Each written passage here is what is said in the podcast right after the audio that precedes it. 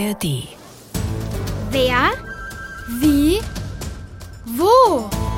Wunderwegmann mit Fox Schlaufuchs Und Polly Plapperschlange. der Kinderpodcast vom Hessischen Rundfunk. Hallöchen, Popöchen, ich bin's, Polly, deine Lieblingsplapperschlange. Jo, moi, wir sind gerade in Bayern unterwegs, der Fox und ich. Heute waren wir im Marionettentheater in Bamberg. Es gab Hänsel und Gretel, tippitoppi und super schön. Auf der Bühne ein großes Pfefferkuchenhaus mit böser Hexe. Wobei, dass Hexen böse sind, das ist eigentlich genauso ein Märchen wie die Geschichte von Hänsel und Gretel.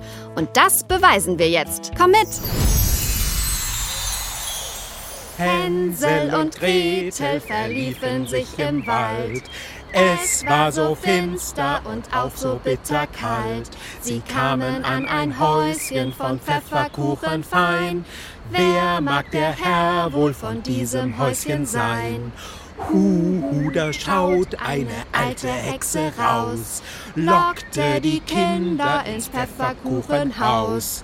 Ganz schön gemein ist das eigentlich, Fox. Äh, Was, was meinst du, Polly? Na, dass die böse Hexe Hänsel und Gretel in ihr Pfefferkuchenhaus lockt und dass sie den armen Hänsel anschließend fett füttern und braten will. Aber Hänsel und Gretel mitsamt der bösen Hexe, das ist doch nur ein Märchen, das wir uns eben im Marionettentheater angesehen haben. Aber ich habe im Internet gelesen, dass besonders hier in Bamberg Frauen als Hexen verfolgt worden sind früher. Daran erinnert hier sogar ein eigenes Denkmal. Ja, ich weiß, das steht am Schloss Geierswörth. Das ist gar nicht weit weg von hier. Geierswörth?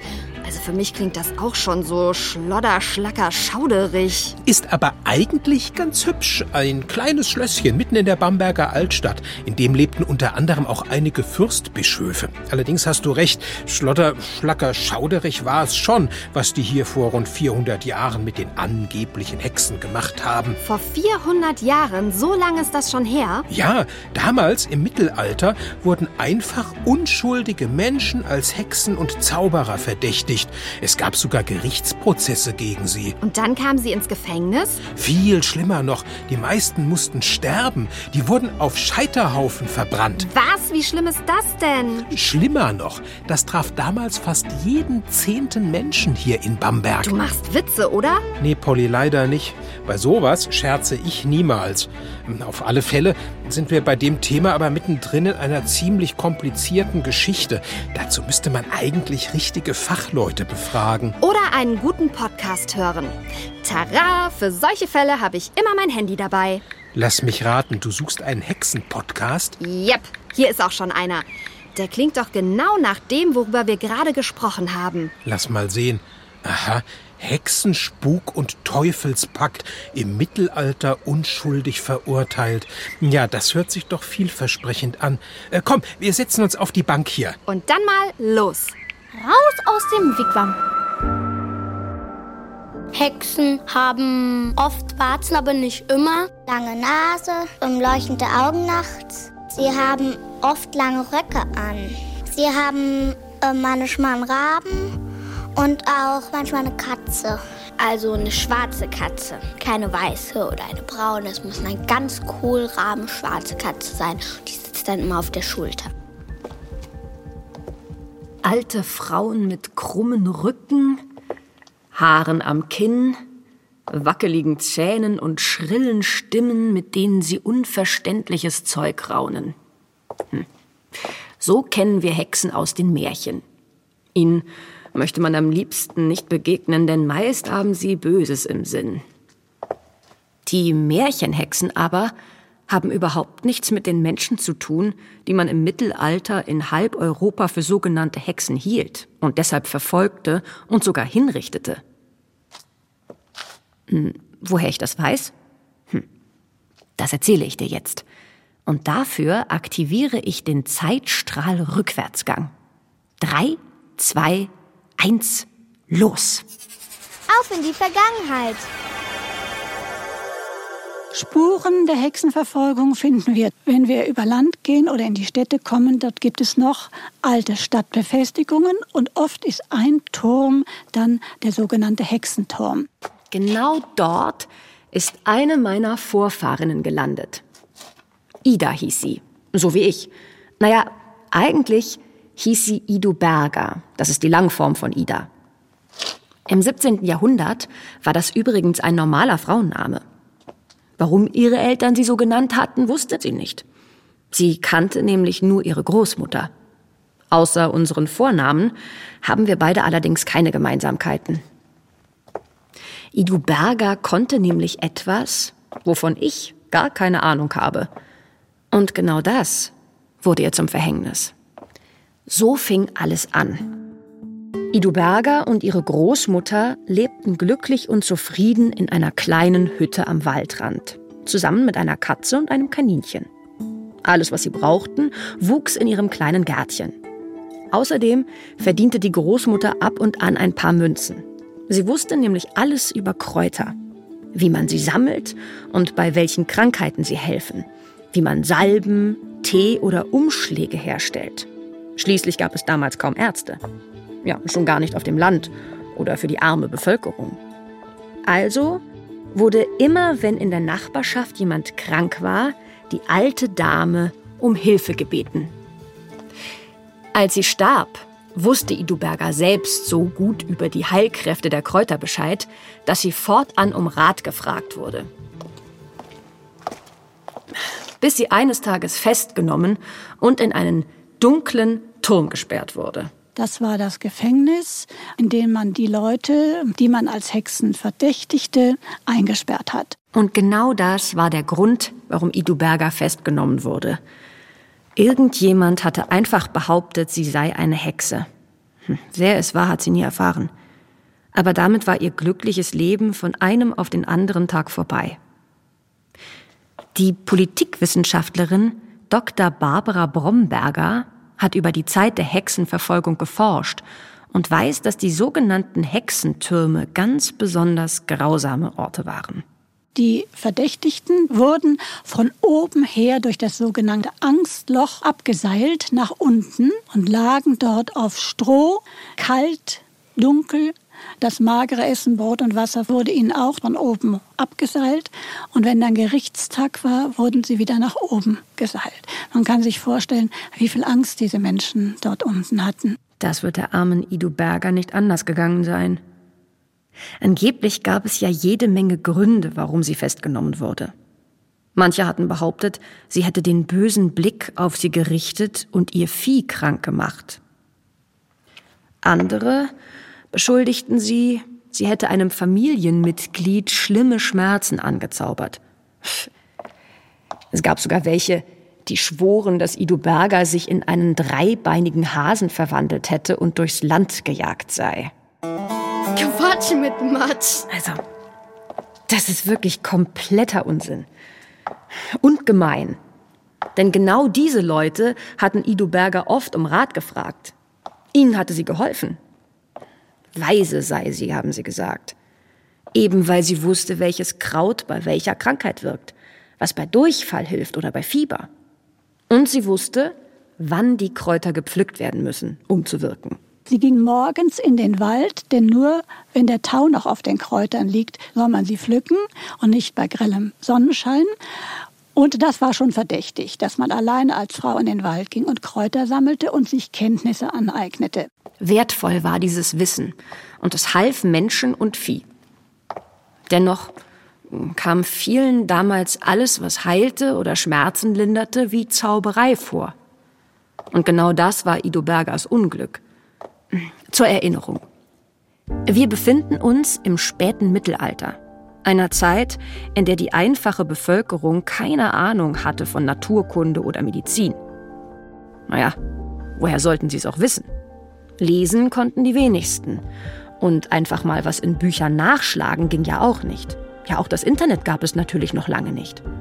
Die meisten Menschen kannten nur ihre kleine Welt und hielten das, was sie sich nicht erklären konnten, schlicht für Hokuspokus.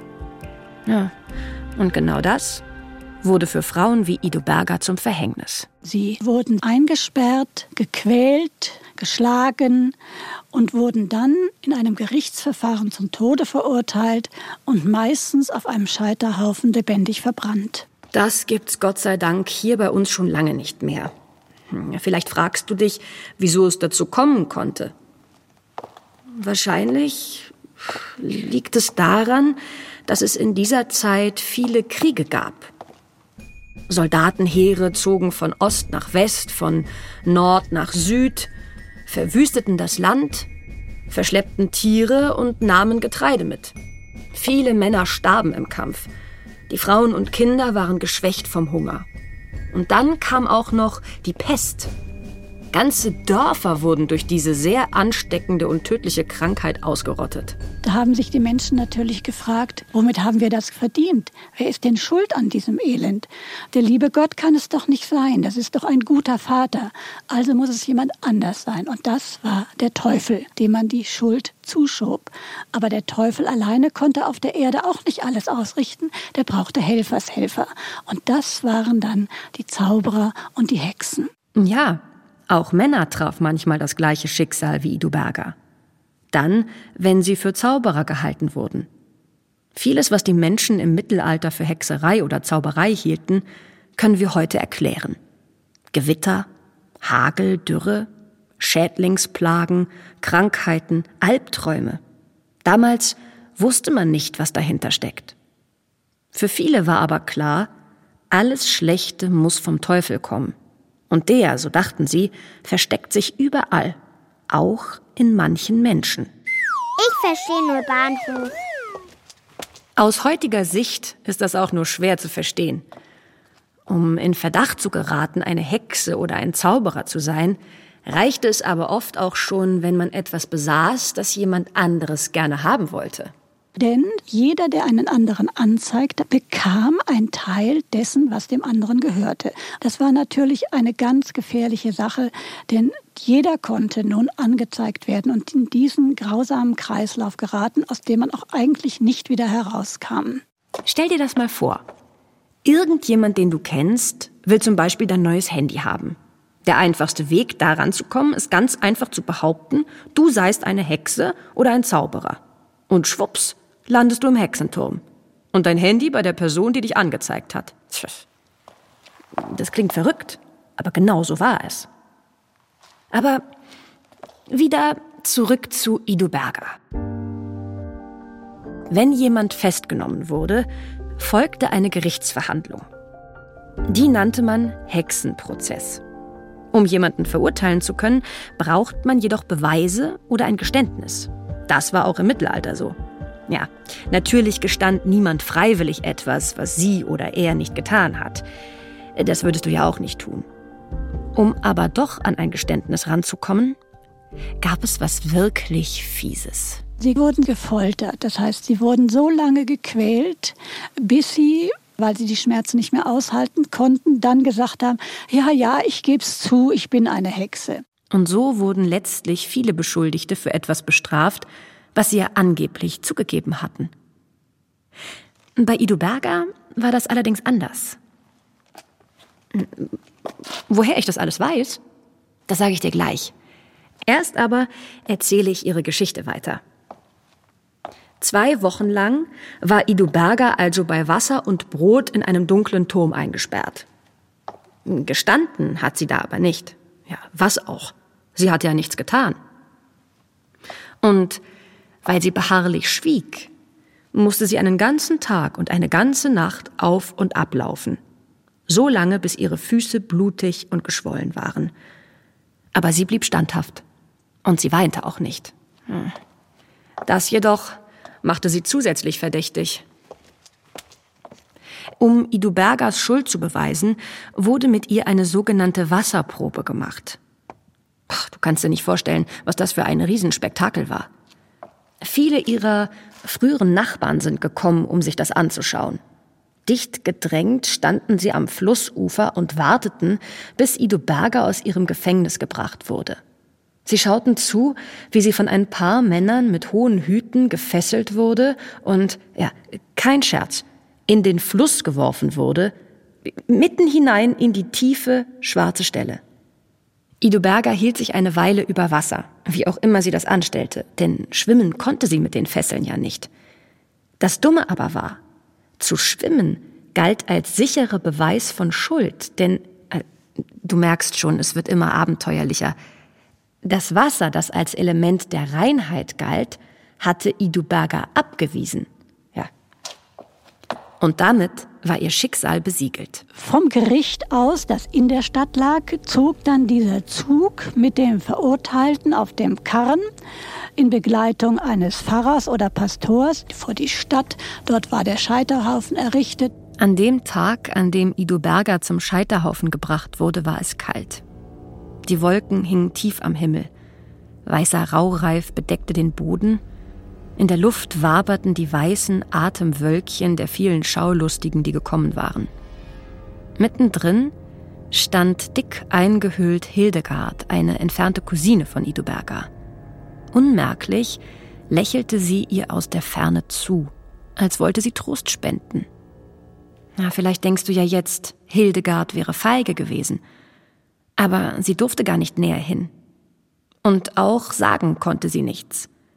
Denn wenn jemand gemerkt hätte, dass sie mit Iduberger verwandt war, wäre sie selbst unter Verdacht geraten. Und zwar schneller, als sie gucken konnte. Hildegard hatte also zu Recht Angst. Hm. Und jetzt verrate ich dir, woher ich das alles weiß. Hildegard hat die Geschichte von Iduberger später einem Priester erzählt und der hat sie heimlich aufgeschrieben. Wow, schlau!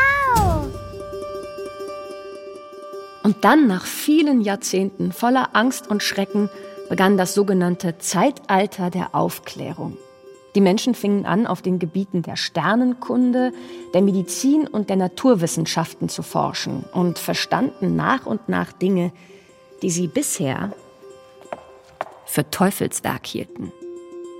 Das Denken veränderte sich und langsam verbreitete sich ein ganz neuer Gedanke. Der Mensch solle nicht mehr Vorurteilen folgen, sondern eigene Ansichten entwickeln. So stellten sich immer mehr Menschen gegen den Hexenwahn und sagten laut und öffentlich, was sie dachten. Nämlich, dass Vorwürfe wie beispielsweise das Krankhexen von Tieren, das Gewittermachen oder der böse Blick einfach bloß erfunden seien. So einfach ist die Lösung. Außerdem kommt jetzt noch ein mutiger Priester ins Spiel. Der Jesuit Friedrich Spee von Langenfeld. Der kannte zwar wahrscheinlich die Aufzeichnungen seines Kollegen über Ido Bergers Verurteilung nicht, aber er hatte viele unschuldig Verurteilte auf ihrem Weg zum Galgen, zum Schafott oder zum Scheiterhaufen begleitet. Das fand er so schlimm, dass er ein Buch geschrieben hat. Es heißt Rechtliche Bedenken wegen der Hexenprozesse. Und er hat geschrieben, persönlich kann ich unter Eid bezeugen, dass ich jedenfalls bis jetzt noch keine Hexe zum Scheiterhaufen geleitet habe, von der ich unter Berücksichtigung aller Gesichtspunkte hätte sagen können, sie sei wirklich schuldig gewesen. Und dieses Buch ist sehr berühmt geworden. Es wurde 1631 veröffentlicht und doch hat es noch bis 1675 gedauert, bis endlich diese Hexenverbrennungen aufgehört haben. Tja, Vorurteile verschwinden halt leider nicht per Knopfdruck. Das ist ja auch heute noch so. Jedenfalls sind damals dann nach und nach die Scheiterhaufen erloschen. Die Henker wurden arbeitslos und viele dunkle und schlimme Jahrzehnte gingen zu Ende. Hm. Leider zu spät für Ido Berger und viele andere, die beschuldigt und verurteilt wurden. Es waren aber alles Unschuldigen. Es waren ja keine Hexen und keine Zauberer. Es waren Menschen wie du und ich. Rein in den Wigwam. So eine Geschichte wie die von Ido Berger hätte sich auch hier in Bamberg ereignen können. Oh Mann, was für eine Friefra-Freude, dass wir heute leben und nicht im finsteren Mittelalter. Dass es bei uns keine Todesstrafe mehr gibt und dass Prozesse fair ablaufen. Und jeder ein Recht auf einen Verteidiger hat. Fox? Äh, oder auf eine Verteidigerin, also Rechtsanwälte halt. Genau. Und dass man als unschuldig gilt, bis das Gegenteil bewiesen ist. Ja, das ist wirklich ein großer Fortschritt. Aber weißt du was, Polly? Nee, was denn? Ich würde mir trotzdem gerne das Hexendenkmal anschauen. Ich auch. Und was hältst du davon, wenn wir danach noch ins Hexenmuseum gehen? Da gibt es bestimmt noch viel Spannendes mehr zu entdecken. Das klingt nach einem guten Plan. Also, Schluss gemacht für heute. Hau! Aber ich hätte da noch was. Polly. Na gut, genug geplappert. Ich bin fort. Bis zum nächsten Ort. Genau. Ciao mit Hau. Das war der Wunderwegwam Kinderpodcast mit Box Schlaufuchs und Polly Plapperschlange vom Hessischen Rundfunk. Diesmal von Stefanie Hatz. Ach und Polly? Ja, Fox? Wenn du mal wieder was zum Hören suchst, dann geh doch einfach in die ARD Audiothek. Da gibt's tolle Sachen, spannende Hörspiele, gute Nachtgeschichten oder coole Podcasts. Für Kinder? Na klar, kostenfrei und ohne Werbung. Das probiere ich gleich nach dem Museum aus. Ciao!